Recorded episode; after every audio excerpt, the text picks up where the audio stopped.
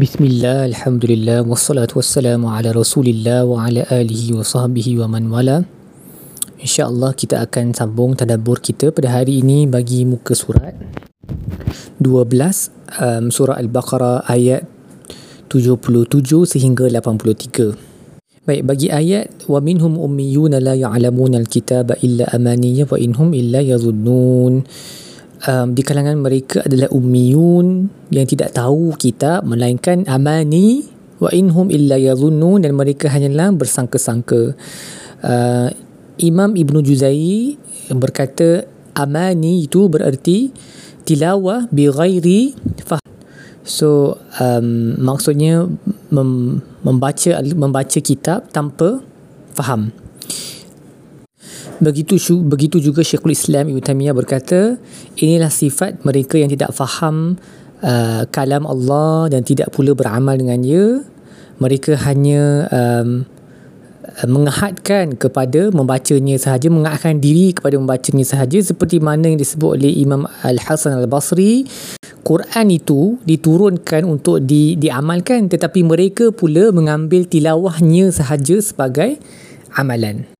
Dan kalau kita fikir um, apa yang telah disebut oleh para imam tentang ayat ni, tentang apa yang baru disebut ni, rasanya ramai di antara, antara kita terjatuhlah ke dalam golongan ni di mana kita membaca Al-Quran um, dan insyaAllah kita akan mendapat pahala walaupun kita tak faham kerana salah satu uh, antara uh, perkara yang ter, ter, terkandung dalam definisi Al-Quran adalah kalam Allah uh, yang kalau dibaca dapat pahala walaupun kita tak faham. Jadi memang insya-Allah dia akan ada dia punya um, nutrisi ataupun zat kepada roh kita walaupun kita tak faham tetapi itu bukan tujuan al-Quran diturunkan.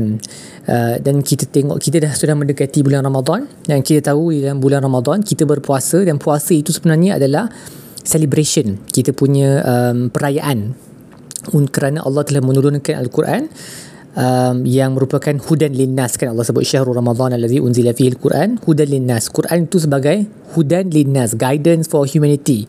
Ia hanya boleh serve its purpose as guidance. Ia hanya boleh menjadi hudan petunjuk. Kalau kita faham apa yang di dalam al-Quran itu maka uh, uh, sama-sama lah kita jadikan bulan Ramadan yang akan datang ni kita berazam untuk bukan setakat membaca Al-Quran dan khatam dan khatam dan khatam tiap-tiap tahun tetapi untuk faham dan amalkan apa dalam Al-Quran kerana itu tujuan Al-Quran diturunkan bukan setakat ditilawat, tilawatah, ditil, uh, ditilawahkan sahaja tanpa tak tahu apa kandungan dia kerana kalau begitu dia tidaklah serve its purpose sebagai hudan, guidance. Selain itu, um, Dr. Wahbah Zuhaili uh, berkenaan ayat yang sama pada penghujungnya wa inhum illa yazunnun mereka hanya bersangka-sangka. Uh, beliau berkata ini menunjukkan bahawa di dalam dalam hal agama uh, terutamanya dalam hal akidah tak boleh bersangka-sangka dan tak boleh bertaklid. Taklid ni maksudnya ikut sahaja uh, orang tanpa mengetahui um, macam mana uh, apa dengan tidak tidak tahu dengan dengan benar dari segi hujah dan uh, dan bukti tentang apa yang kita percaya tu kerana ini sifat orang Yahudi yang uh, ayat ni berkenaan dengan orang, orang Yahudi lah. Dan mereka hanya ikut sahaja apa yang disebut oleh ahbar iaitu ulama mereka tanpa mereka tahu betul ke tak ataupun apa yang ulama mereka sebutkan. So kita tahu contohnya ramai di kalangan ulama mereka menutup kebenaran uh, kebenaran yang disebut di dalam kitab Taurat ataupun tanda-tanda kedatangan Nabi SAW um, ahbar mereka ulama mereka tutup kebenaran tersebut dan mereka ni orang ramai ikut sahaja uh, apa yang uh, apa ulama mereka ikut. Mereka taklid lah. Mereka taklid kepada ulama mereka. Akhirnya mereka tak tahu kebenaran yang sebenarnya. Sebabkan itu kata Dr. Wahaba uh, para salaf pada awal Islam dan juga ahli kurun uh, tiga yang pertama terus kita yang kita panggil sebagai salafus saleh mereka bersetuju ke atas batalan at-taqlid fil aqaid. Kebatilan bertaklid di dalam hal-hal akidah wa inna ma kana al-jahil fi tilka al-qurun ya'khudhu 'anil 'alim al-'aqidah bi burhaniha. Pada ketika itu orang yang jahil, orang yang tak tahu dia akan mengambil akidah daripada orang yang alim, orang yang tahu dengan burhan dengan dengan bukti yang nyata wal ahkam bi riwayatiha dan juga mengambil hukum hakam dengan riwayat ni maksudnya kena tahu daripada mana hukum ni datang bukan main ikut sahaja dan mereka tidak mengikut sahaja taklid orang yang alim tu. Contoh orang alim kata gini maka ginilah kita terima tak boleh kena tahu. Minta daripada dia uh, bukti dan hujah uh, kerana kalau kalau kita ikut sahaja apa yang disebut dalam hal akidah kalau dia terpesong maka kita pun akan terpesong khususnya. Memang terpakai juga pada hukum hakam juga tapi khususnya dalam hal akidah kita kena tahu apa yang kita percaya tu dengan bukti yang kukuh dan nyata Kemudian dalam ayat fawailul lillazina yaktubuna alkitaba biaydihim thumma yaquluna hadha min indillah liyashtaru bihi thamanan qalila. Celakalah mereka yang menulis kitab dengan tangan mereka sendiri kemudian mereka berkata hadza min indillah. Ini daripada Tuhan agar mereka dapat menjualnya dengan harga yang murah. Imam As-Sa'adi berkata uh, disebut harga yang murah kerana dunia ni keseluruhannya daripada awal sampai akhir adalah murah belaka. Kalau nak dibandingkan dengan akhirat dan faja'alu batilahum syaraka yastaduna bihi ma fi aidin nas. Mereka menjadikan kebatilan yang mereka tulis tu sebagai perangkap yang mereka guna untuk uh, mengambil dengan cara yang tak betul apa yang ada di tangan manusia. Maksudnya harta lah. It's like a trap by which they hunt for the for the wealth of people. Um, dan maksudnya dalam kisah ni dalam dalam dalam isu ni kezaliman mereka ni ni yang menulis kitab ni selalunya orang yang alim lah yang akan tulis kitab lepas tu jual ke orang lain kan. Kezaliman mereka terhadap orang ramai adalah dari dua dari dua aspek. Yang ter, yang pertama min jiha talbis dinihim alaihim uh, daripada aspek meng, men, apa kita kata menutup kebenaran mencampur adukkan kebenaran uh, agama ke atas manusia sampai manusia jadi confused orang ramai jadi confused dan ikut benda yang salah. Itu kezaliman yang pertama. Yang kedua min jiha akhdhi amwalihim bighairi haq mengambil harta mereka tanpa kebenaran. Uh, bahkan ini adalah kebatilan yang paling batil sekali dan lebih teruk daripada mengambil harta orang lain dengan cara uh, merampasnya ataupun mencuri dan sebagainya. Kerana ini dia sangat halus kan? Orang ingat dia buat benda baik tapi sebenarnya dia buat benda yang tak baik. Perkara ini juga berlaku dalam masyarakat kita. Kalau kita tengok orang-orang orang agamawan lah. Ada setengah mereka menulis buku-buku yang meng, meng, contoh kononnya mengandungi zikir-zikir dan kaifiat-kaifiat mengamalkan surah tertentu lah zikir tertentu yang tak ada nas daripada daripada Nabi SAW dan tak ada nas daripada uh, Quran contohnya. Dan mereka menjualnya. Dan mereka mendapat habuan lah.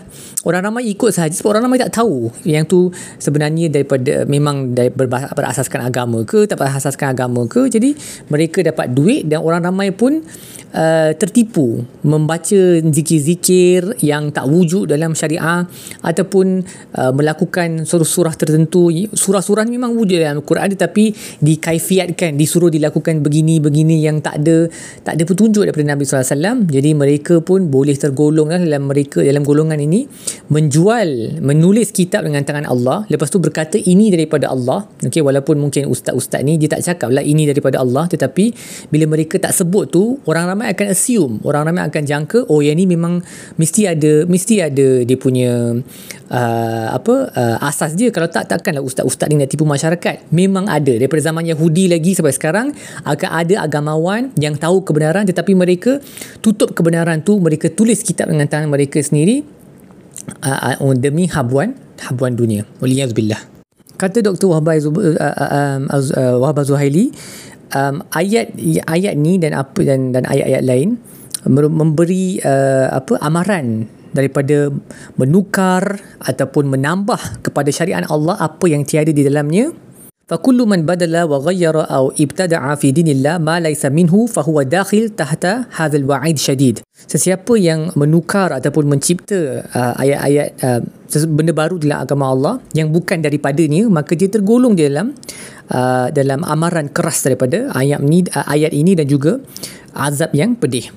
Uh, dan Nabi SAW telah uh, memberi warning lah kepada kepada umat ni tentang perkara akan jadinya perkara ini pada hujung zaman umat akan terpecah kepada golongan-golongan tertentu tertentu hanya berpegang teguh dengan sunnah dan al-Quran sahaja yang akan terselamat. Dan juga sunnah khulafa ar-rasyidun dan semua um, perkara semua uh, ayat ini juga menerangkan bahawa semua uh, apa habuan ataupun upah ataupun gaji pendapatan yang dapat daripada penulisan buku-buku kitab-kitab yang kononnya uh, mengandungi petunjuk daripada Allah tapi sebenarnya tidak dia punya gaji tu adalah upah tu dapatannya itu adalah um, tidak berkat dan tidak tiada kebaikan kerana satu ia sekejap sahaja di dunia ini dia akan hilang dan yang kedua ia adalah haram kerana dia diperoleh dengan cara yang tak betul.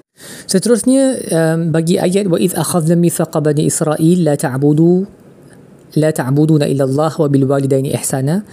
Uh, Imam Al-Qurtubi berkata dalam ayat tersebut yang berarti dan kami telah mengambil uh, mithaq perjanjian daripada Bani Israel supaya tidak menyembah selain daripada Allah dan juga perlu uh, berlakulah ihsan dengan uh, kedua ibu bapa.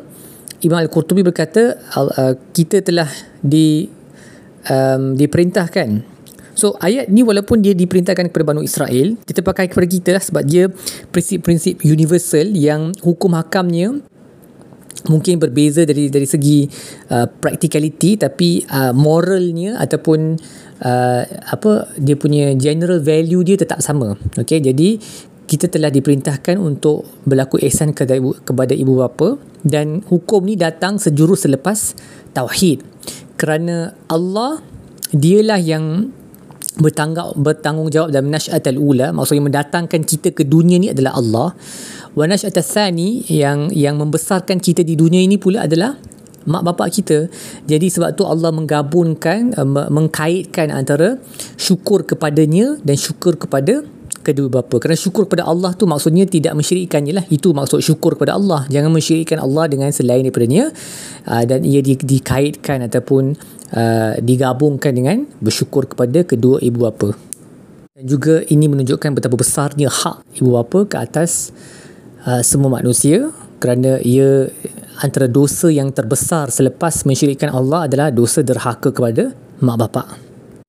Seterusnya Ibnu Kathir berkata bagi ayat wabil uh, sambungan ayat yang sama wabil walidaini ihsana wa dzil qurba wal yatama wal masakin wa qulu lin nasi husna Allah uh, sekali lagi menggabungkan setelah Allah menyuruh kita uh, berlaku ihsan kepada mak bapak kepada orang uh, sahabat apa uh, kaum, kerabat yang terdekat uh, uh, anak yatim pada orang miskin. Kemudian Allah berkata dan sebutlah bercakaplah dengan manusia dengan cara yang husna yang terbaik sekali.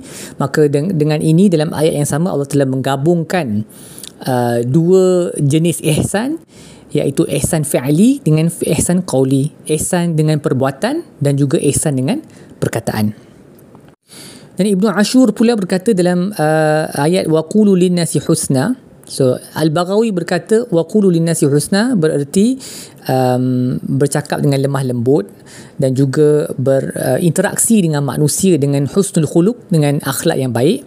Uh, dan Ibnu Ashur pula berkata uh, uqulu linnas ni uh, uqulu linnasi husna ni Allah berkata bercakaplah dengan sekalian makhluk. Dia bukan kepada ikhwanikum, bukan kepada saudara kamu sahaja yang seagama, tetapi kepada semua orang muslim dengan tak muslim kita perlu berinteraksi dengan bercakap dengan cara yang terbaik kerana itulah asas kepada semua muamalah semua interaksi antara manusia asas dia adalah bercakap dengan satu sama lain dengan cara yang terbaik uh, kerana asal perkataan ia lahir daripada i'tiqad daripada apa yang di dalam hati.